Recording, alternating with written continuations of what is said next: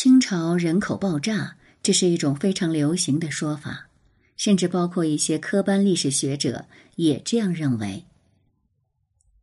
清朝人口在中国历史上第一次突破了两亿，第一次突破了三亿，第一次突破了四亿，这是一个惊人的数字。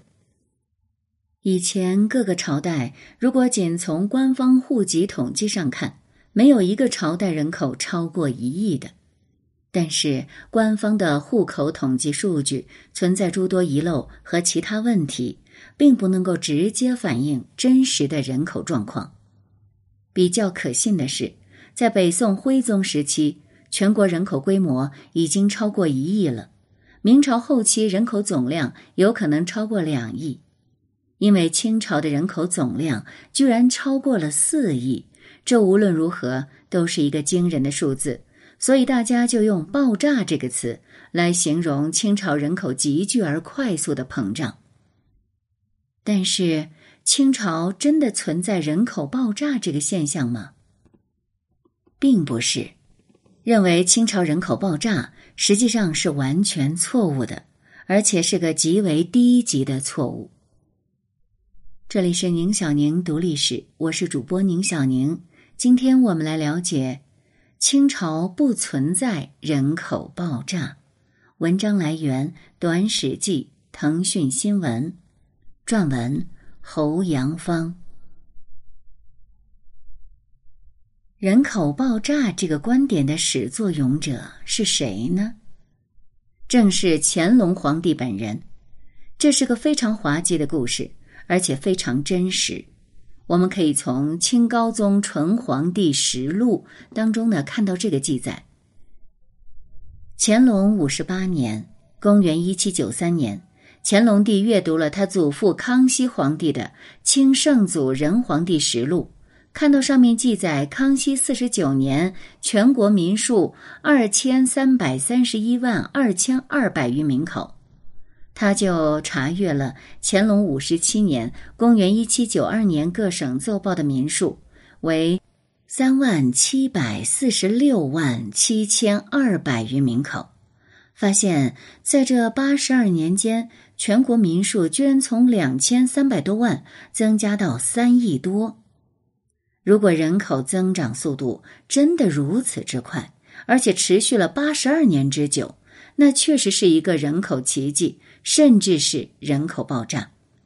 乾隆皇帝为自己的这个发现感到十分震惊，并为此忧心忡忡，担心人口增长了这么多，耕地却没有同步增长，粮食供应怎么能跟得上呢？国计民生又怎么办呢？而实际上，乾隆皇帝的这个惊天大发现，是他误读了《清圣祖仁皇帝实录》当中的人口统计数字而导致的。清圣祖仁皇帝实录中的原文是这样记载的：“世岁，指的是康熙四十九年，人丁户口二千三百三十一万二千二百三十六。这个统计对象本来是人丁户口这三项，而不是民数，这就涉及了清朝人口统计制度和方法等方面的问题。”按照清朝的制度，这里的人丁指的是十六岁至六十岁且无残疾的男子。这部分人要承担以白银计量的丁税，也就是人头税；而这里的户是指承担人头税的边民、边疆居民，纳税单位以户计；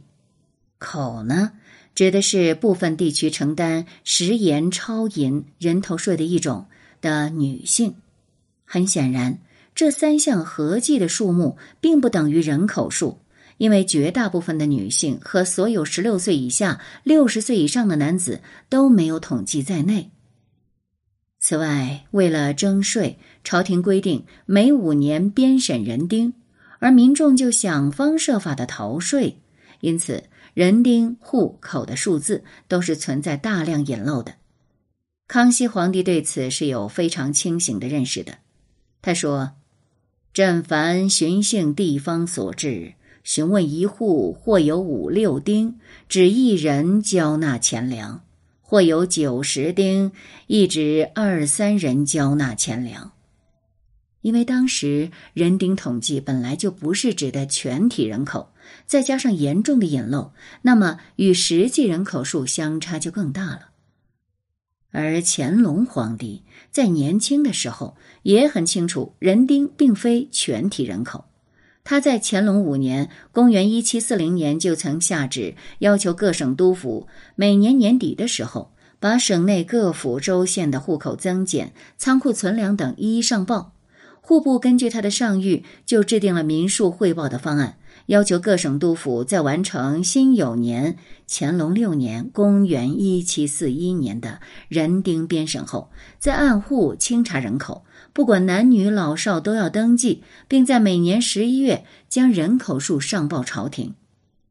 乾隆和户部提出的这个民数汇报制度，目的是清查全体人口，但是。这个设想遭到了御史苏林伯的反对。苏御史认为这个方案很难实行，因为老百姓居住分散，要是要求百姓都集中到衙门来清点，那么百姓受不了这个折腾。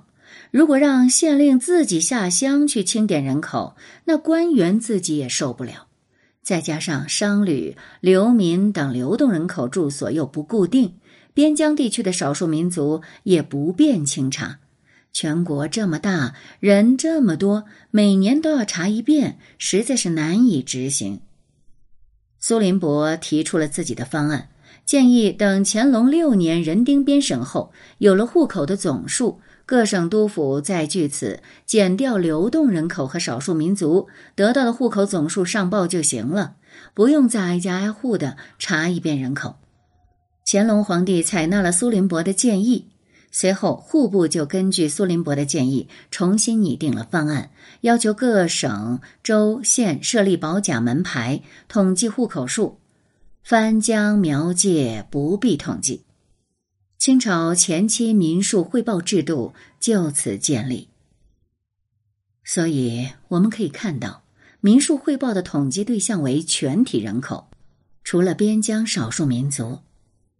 乾隆六年就上报各省通共大小男妇一万四千三百四十一万一千五百五十九名口，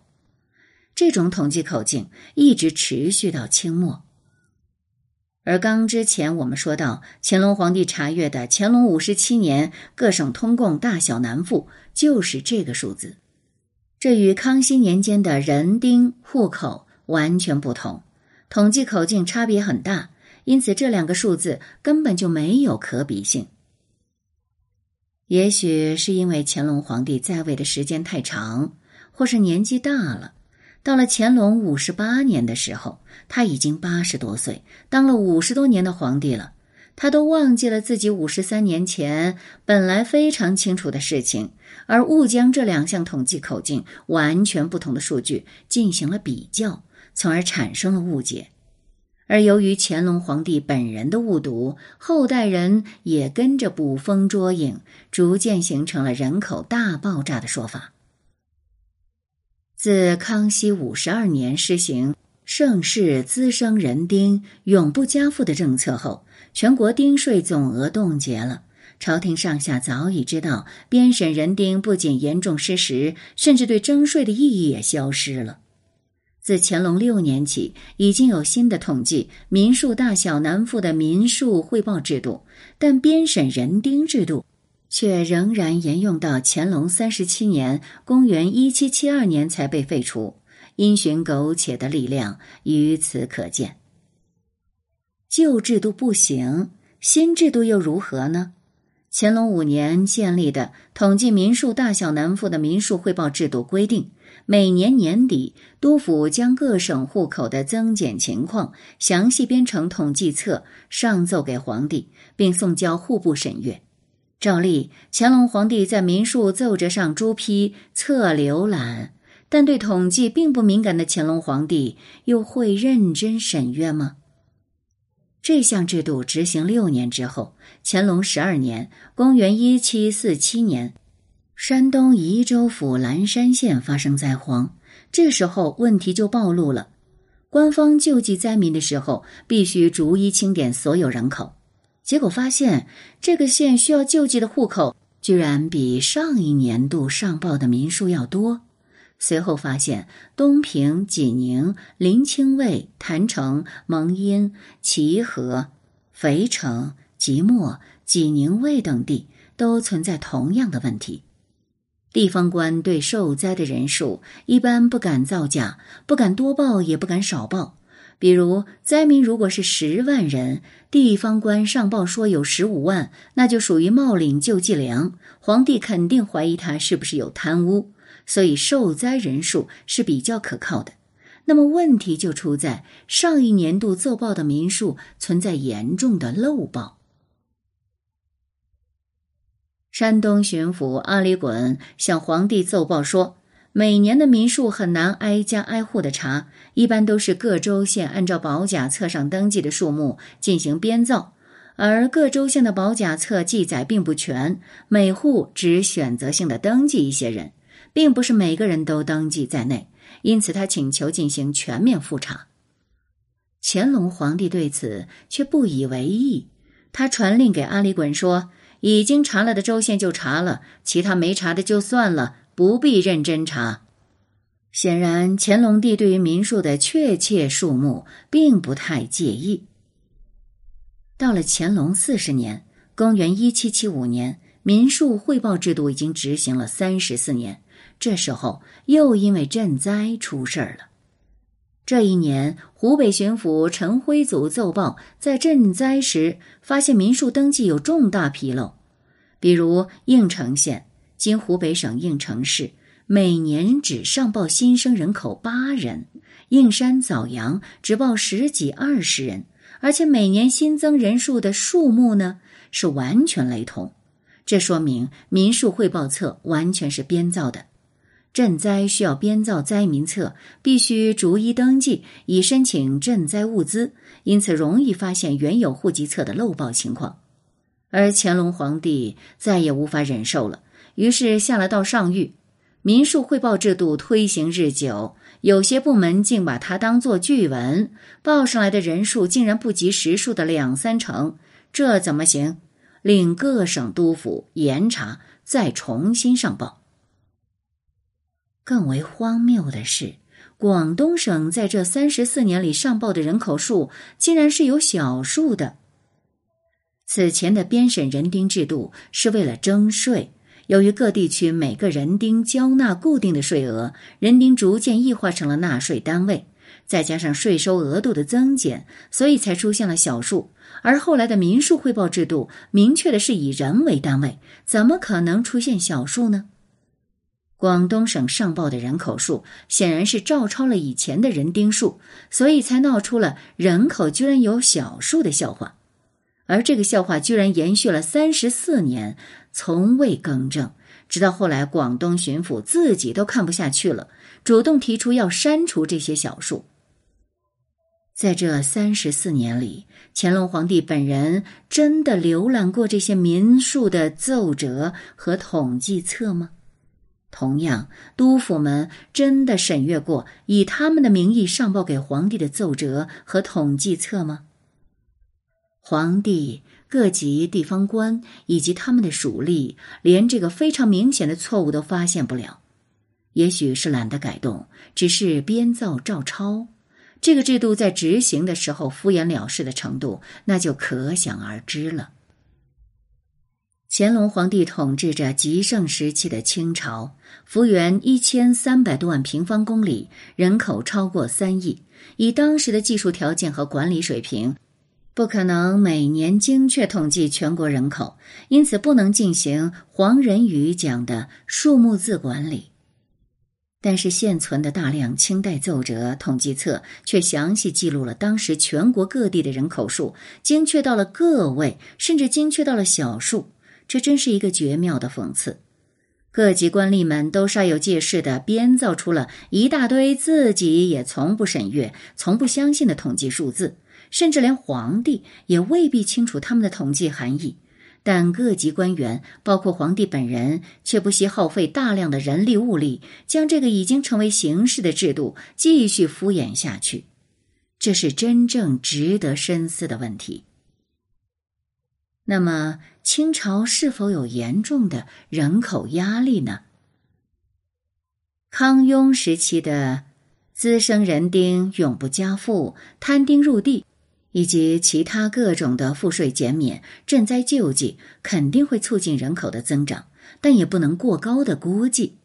决定人口增长的最重要因素仍然是经济，特别是粮食产量。乾隆朝捐免数额之所以是康熙朝的两倍，最主要的原因是国家整体经济实力的提高。它首先体现在耕地数量的增长上。乾隆二十四年（公元一七五九年），清朝征服了准噶尔部，平定大小和卓叛乱之后，全国版图面积超过了一千三百万平方公里，达到了极盛。此时，内地的耕地已经开垦殆尽，官方有意识地招来民众到新疆屯垦。乾隆三十八年（公元一七七三年）。乾隆皇帝说：“现在人口已经很多，内地已经没有荒地可以开垦了。现在要说垦荒，大概只有新疆乌鲁木齐等地土壤肥沃，还可以招来民众开垦。内地的督府们以后也不要再胡扯自己新开垦了什么土地了。”到了乾隆中期，全国耕地数量已经达到了空前的最高峰，据估计达到了十亿亩。由于农业技术的提高、作物的改良、两种技术的普及、水利建设等原因，